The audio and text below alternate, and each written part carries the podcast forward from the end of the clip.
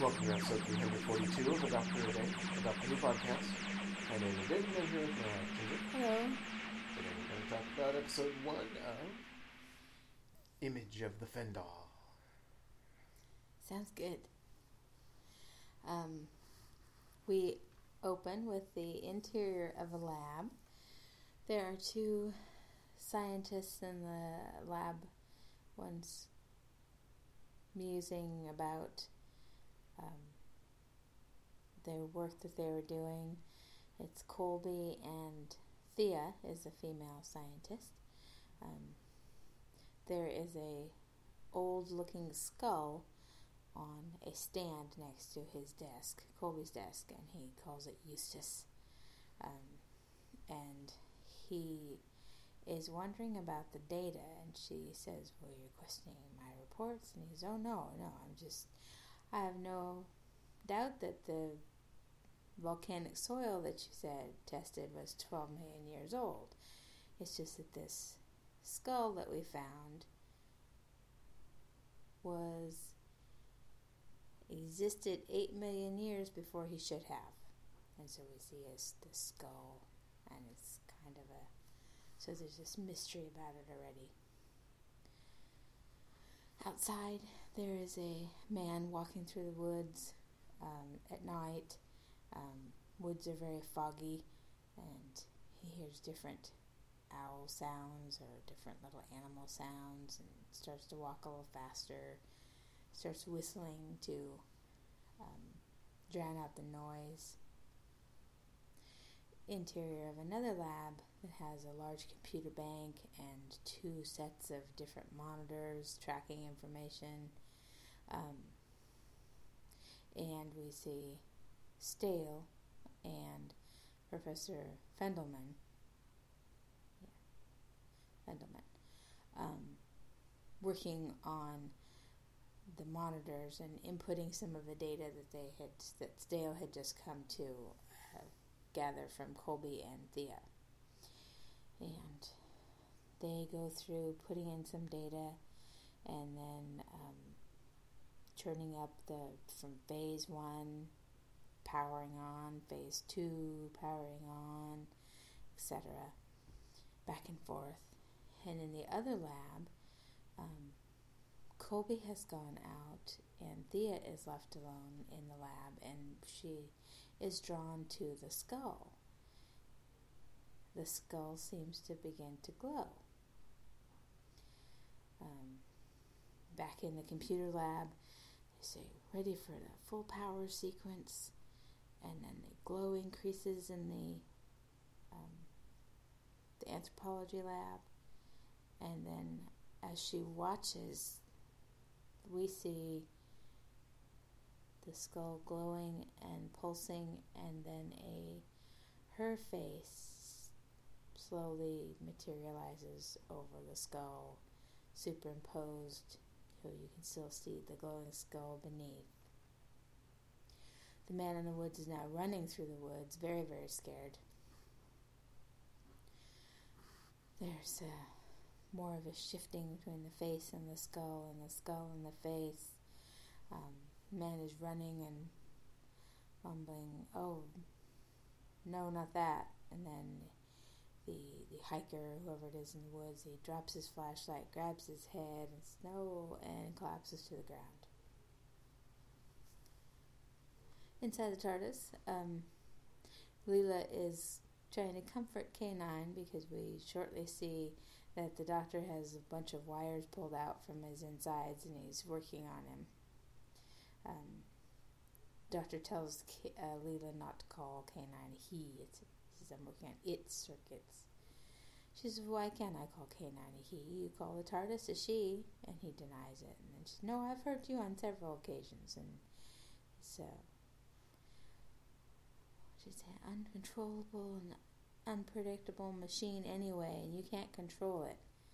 Uh, as soon as she says that, the, the TARDIS shifts violently, and the doctor rushes to the control panels and so does Leela, and he says they're being pulled into a time hole.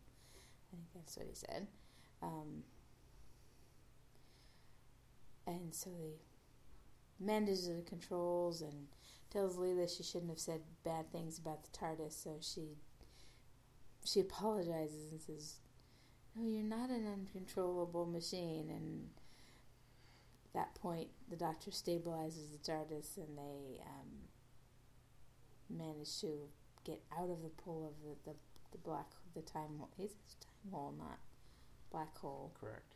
Okay, I just want my mind wants to fill in black hole there. Sorry. So he manages to break the hold on the TARDIS, and they get out of it. And they looks at the readings, and they end up on this. Oh no, not there. And she says, "Where's Earth?" He says, and uh, she makes a comment about him saying, always saying bad things about her ancestors. So I, I take it her the survey team were from Earth. Mm-hmm. Okay, I guess I didn't know that they were. Lost track of what planet they were supposed to be from. So back in the, um, at the, uh, with the anthropologist, um, Thea is in the kitchen area, and Professor Fendelman comes in and asks if she's feeling better, and she says yes, much, and something about he had not made breakfast as was scheduled, and they said, "Oh, we were working all night." And where is Colby? And Colby is out walking his dog. His dog is named Leaky. Very cute little dog we see. And uh, they are in the woods, and the dog, Leaky, has discovered the body. So Colby comes in, and he's very freaked out and says that um, Leaky found a, a corpse. Um, and he looked like he maybe died of fright. Um, and Professor Fendelman gets up and tries to calm him down and says, "No, no, we shouldn't call the authorities because, well, you know, there's several reasons, but the the woods around this priory is supposed to be haunted, so we shouldn't call the police in because that'll just cause a scare, and we don't want any sensationalist stories about hauntings and a dead body who's scared to death." and we can't risk this our important work your important work you know it might put off your nobel prize winning work and trying to sway colby to not panic and call the police in so thea says what are you suggesting and so no nothing he tries to gloss it over um, so colby has calmed down sees the point of not calling in the authorities right away um, Fendelman says, you know, we'll go and examine the body, and then we'll we'll see if we can move it. And Thea says, well, that's illegal. So he says, well, we'll just go examine it. Just calm down. So Colby leaves. Fendelman orders uh, Stale to call their headquarters in London and order security guards, um, their best men, to come in, and he wants Stale to perform an autopsy on the body. The doctor and Leela materialize and leave the TARDIS into a open cow field. Um, the doctor is looking for the t- a time scanner that he had uh, had a reading had been used. It's, um, he doesn't think these cows have anything to do with the time scanner. So they're wandering about. He says, Well, a good walk will do you good anyway. The uh, Stale comes in and tells Fendelman about the autopsy report. And he says, Well, I couldn't see any real cause. There was a fistula at the back of his head, but that wouldn't be enough to kill him. And Fendelman's like, Well, so, and, you know, come on, tell me what else. Um, he says, Well, it, it can tell it's a recent death and there's no real cause, but the body is decomposing rapidly and he doesn't know why. He's like, all the energy was removed, was drained from the body. So we, um, Fendelman asked if the security is in place, and he's told yes. And he tells Stale to, he wants him to dispose of the body. So nobody knows. The doctor has found a shade tree and is napping, and uh, Leela calls out to him, and he goes over, and she has nabbed a um, an old man, and has got his her knife to his throat, um, saying that he, a child of the Sevateem could have taken down this warrior. He should have picked better people to send, and he's the doctor calms her down a bit, asks the man who he is and what he does. He says, I'm a councilman. I'm here to work for the council to, I think, trim some trees or do some other maintenance work at this priory where uh, that's down the road. And he, the doctor offers him a jelly baby. Uh, the whole while, Leah's Leela still got his knife, her knife out. But he tells her that, you know, no, you're not going to kill anyone today. Um, so we learn this is Ted Moss, and he tells the doctor of their a village called Fetch Priory down the way, and that there's this Professor Fendelman at the Priory doing some scientific work. Um, and he's a foreigner, you know. He seems to have a kind of a, a German accent, you'd say, Eastern Something European like that, yeah. scientist, general German scientist accent. Um, and she goes on to say oh, the Priory Woods are haunted, you know. So, Doctor gathers information from them, him, and says that uh, they will check it out. He Moss says to the doctor something about, um, "Where have you come from? Have you escaped from someone or somewhere?" And the doctor says, "Frequently." hands him a jelly baby. So there's a, a looks like a delivery woman or housekeeper, someone who who's brought a basket of supplies and into the kitchen, and there is this armed secure uniformed armed security guard, and it's not allowing her entry into the kitchen. So Colby and Thea come in and um, try to calm her down and uh, calm the security guard down, and um, he says, No, no one is supposed to get in here. And they have this confrontation. Um, the old woman goes off, but not before warning the security guard, who then makes a comment about how uh, good thing that they used to burn witches. So he must. I don't know if he's just making a bad comment about her, if he feels that she's threatening him in a psych in a supernatural type way. She does have kind of that air about what she says, and you know, will not be keeping me out of, you know, going against me like this. Um, Colby um, realized, and Thea realized that the, the security guard really is there to do this job. And they think, well, we need to tell Fendelman about this. So he goes to Fendelman's lab and looks around, and he, they, they um, the other two, Thea and Colby, had never been in the lab, just Stahl, Stale and Fendelman. And so he walks in and he finds it empty, but sees the bank of computers and the two sets of monitors and is very surprised by all this. And then Fendelman comes in behind him and um, he says, What is all this? Um, he says, You know, I'm an archaeologist. What is all this, you know, this computer work? And Fendelman starts to explain to him. He says, um, and then our scene changes to um, the doctor and Leela uh, looking in at the Fetch Priory they're at the gates looking in, and there are guards at the gates. And Leela says, "I shall kill him." She says, "No, you gotta just stop killing people." so Colby is back in his lab with Thea, and he tells Thea that he saw in Fendelman's lab, and Fendelman says that his machines can see into the past, is what he explained to him. And um, says that he couldn't give him a demonstration because the machines only work at night. And she says, well, well, there's some what blocking the UV radiation, so you know, his science isn't all that bad. And um, so they have some discussion about that. Now it is uh, darkened, and Doctor and Leela are moving through the woods. Thea, curious about the Fendelman's machines, goes into the lab and pokes around and turns on one of the monitors.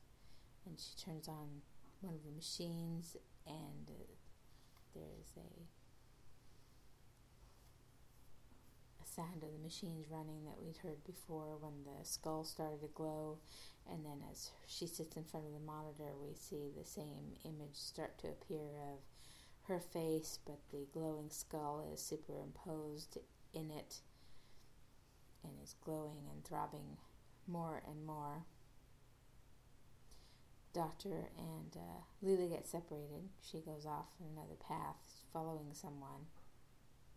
She follows them off to a like a little side house or lodge, and goes up, starts to go up to the door.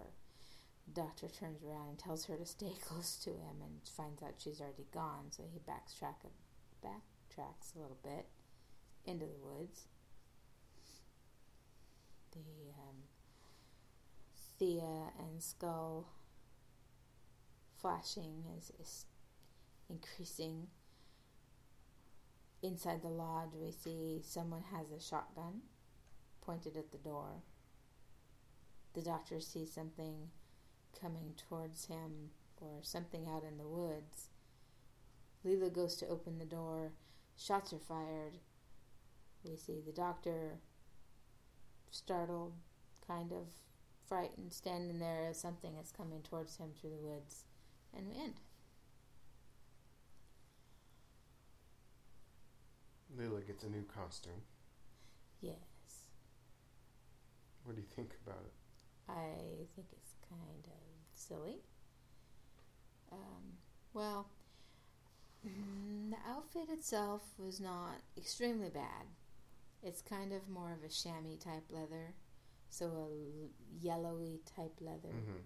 um, than the darker brown and greens and the um, almost loincloth type um, look to the skirt that she had that split um, at the up to the sides. Um, her original costume, I think, looked more rugged, more of a halter with the Yeah. throngs holding it um, around the back and the neck and stuff. And this one is a little more.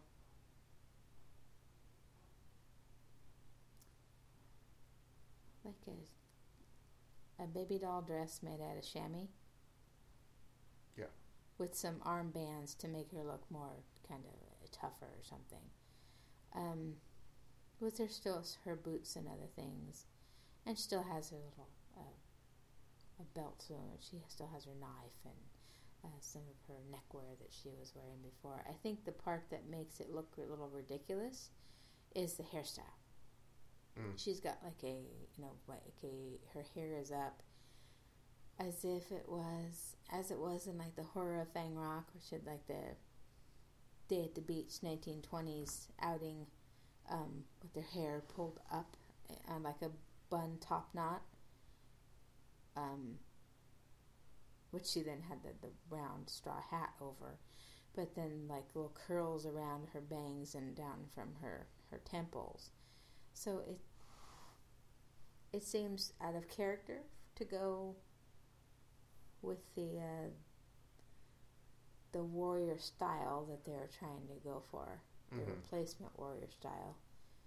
Um, there, I saw the production notes said that the reason she had such a silly hairstyle was because someone, a what overzealous hairdresser, had cut too much of her Mhm. hair and didn't want to show how short it really was, so they put a pile of it on top of her head in this story.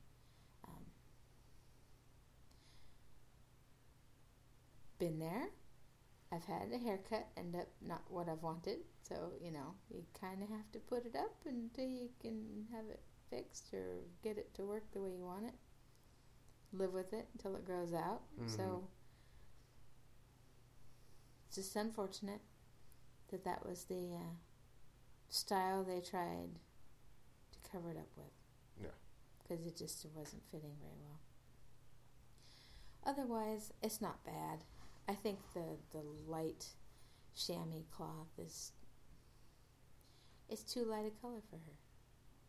She should be in darker earth tones.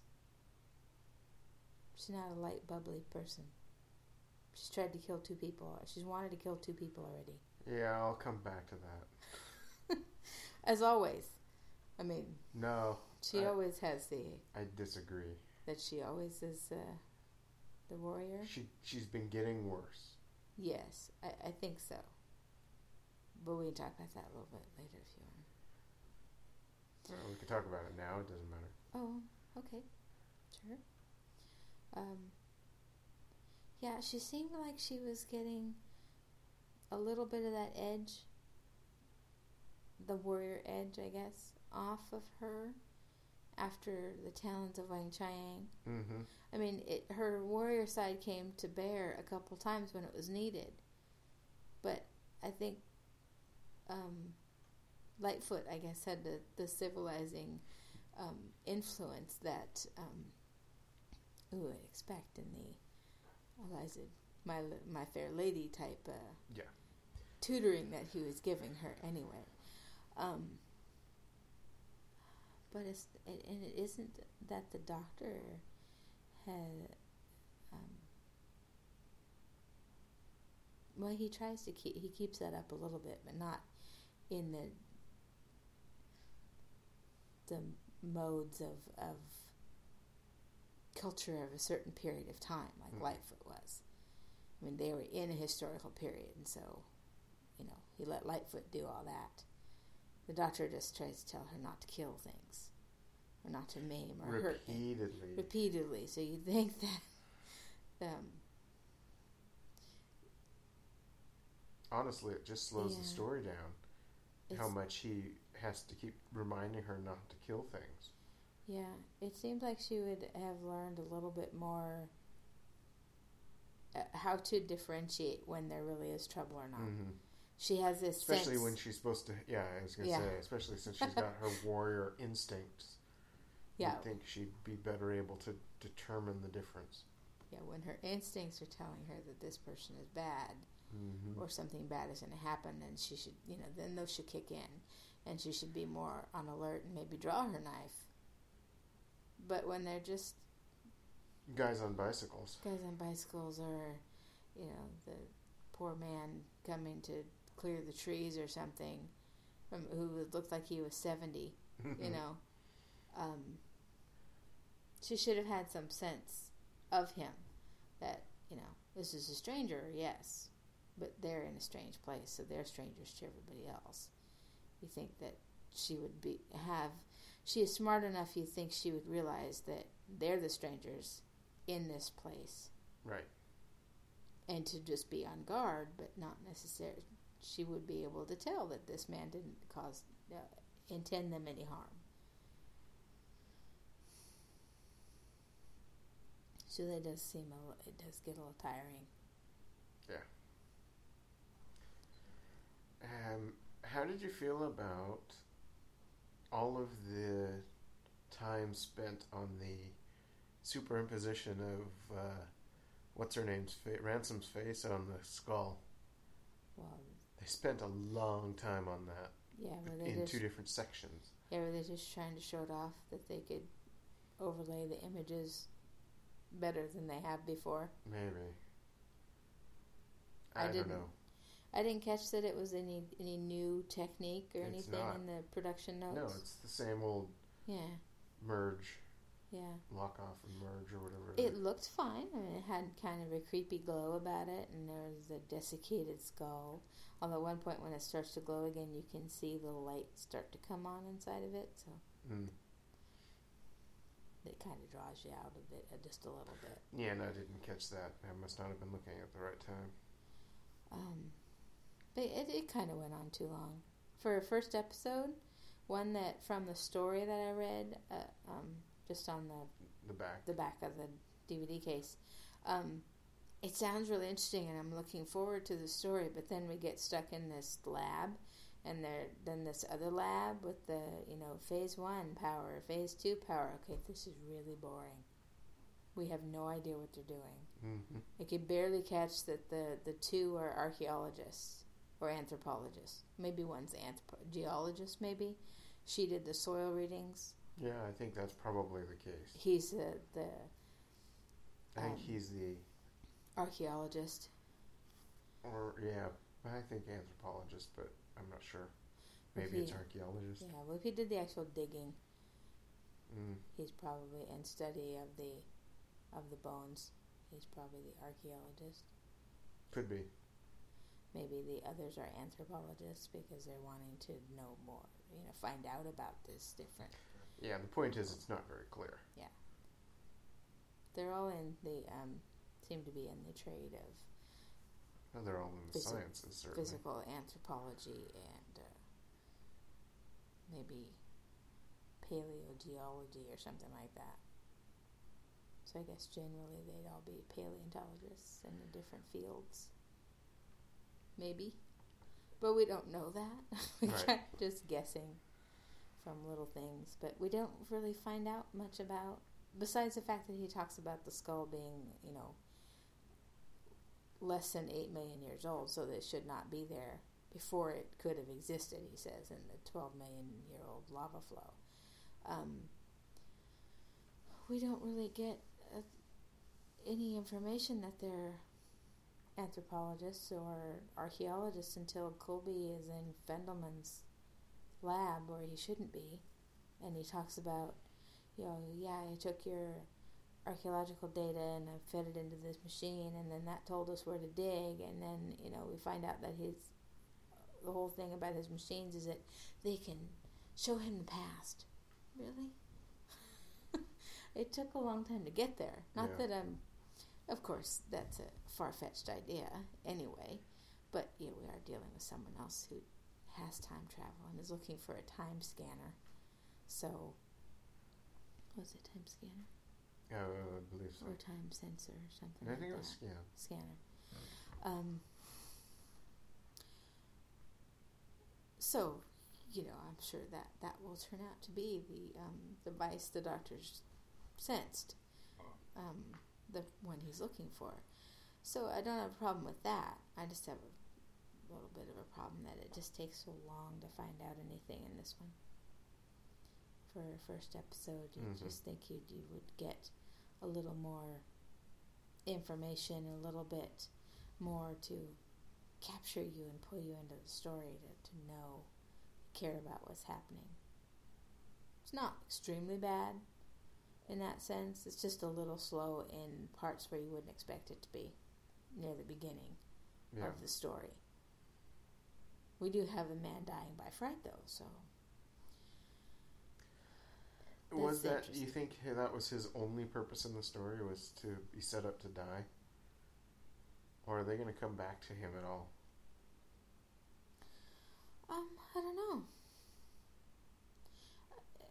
It would be hard for him to come back if he's rapidly decomposing.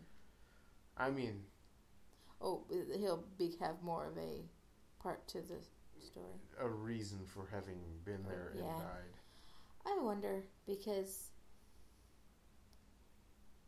you know, he was out in the woods with a purpose. He had a flashlight and everything. So, although maybe he was just trying to check and see what work they're doing there at the priory. Mm, Maybe. Maybe he's just a kind of um, publicity for the stories of the haunted woods that Fendelman says he they didn't want as an interruption. So it could be that we find out more why he was in the woods. So yeah. Otherwise, right now it just seems like he provides the the body to uh, another layer of the of the story what's out in the woods, what's causing the them to think it's haunted, Yeah. and the interesting idea that he's rapidly decomposing might tie into the um, skull Eustace, how he ended up being so out of time, I guess, like Colby says at the beginning.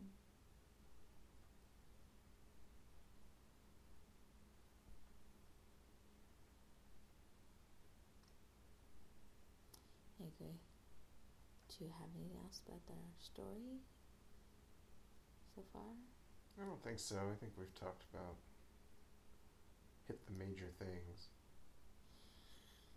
A couple production note um, things. Uh, they say that the titles changed in this one to the ending titles where they actually um, refer to Tom Baker as the Doctor, not Doctor Who. Mm. Um, also, the priory um, that they are operating their their labs in is the same set as the same on location uh, place as the pyramids of Mars.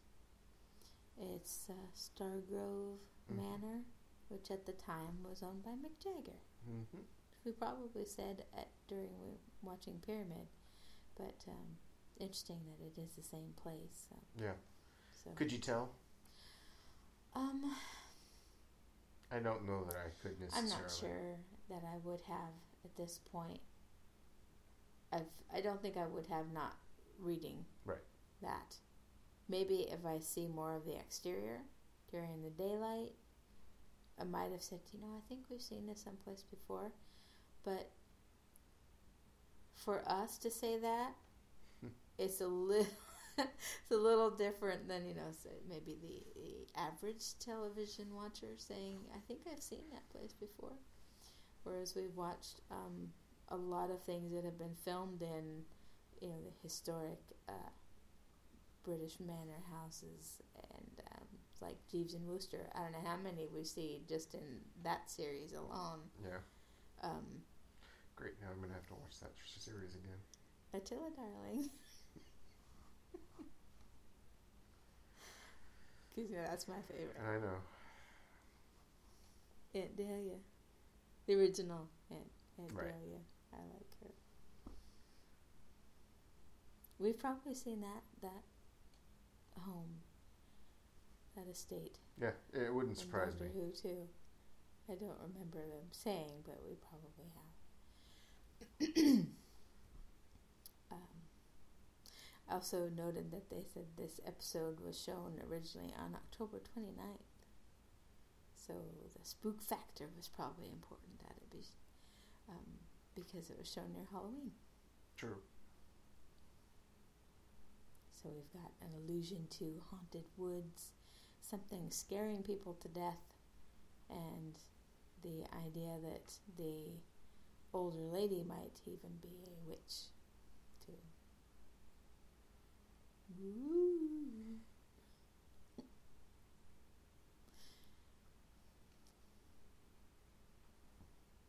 Oh, and I thought it was interesting. The man who was hiking through the woods started whistling. He started whistling the Entertainer, which gets that song stuck in my head now. Oh yeah. That one easily gets stuck in mine too. I remember that one that was out from the, of course, from the movie The Sting from '73. I think they said it was The Sting.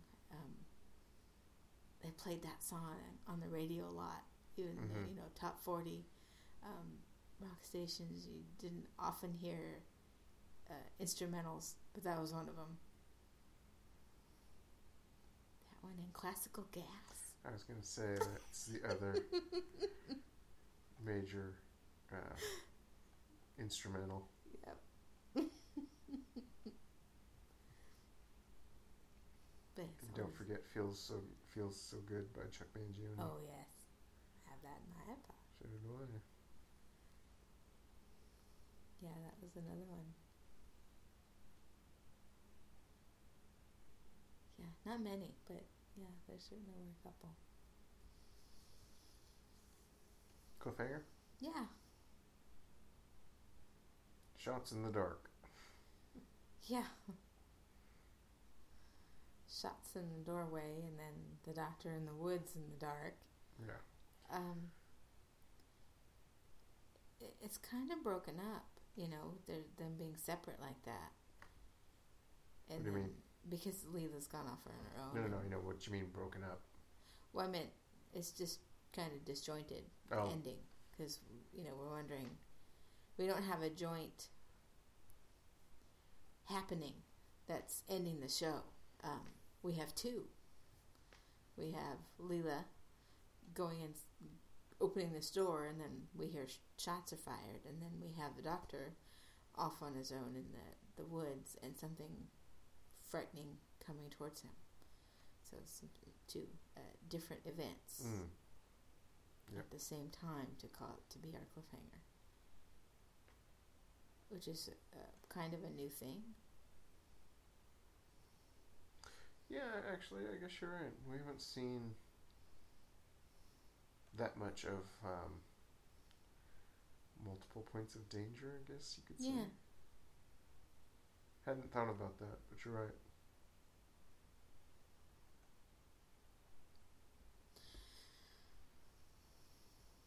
I'm not sure how worried we should be. Maybe you know Leela could have been injured. We don't know that. Well, Well, since she- we have no idea what's going after the doctor, we, Yeah, we don't know what might happen to him too. He might be uh, injured or incapacitated in some way, depending on what it is. Um, he's looking for a time scanner, so it, could it be something that has um, power similar to, to him, or some type of power over him? You know, some type of time device. So it could be something he'd be vulnerable to. We just don't know. So it's not really too bad of a cliffhanger. It it doesn't have the oh, factor, you Yeah. know, really. It's kind of subtle. But um still enough questions I think to to say it's not not too bad because you wonder it's like well, what, you really do think that there could be some danger for those involved that we see. Not just Leela being injured, but she might have injured whoever shot at her by throwing a knife at him or something. yeah. You know. Um, just from the way it ends, I, I doubt the doctor's just going to offer whatever it is a jelly baby and be okay. You know, I hope.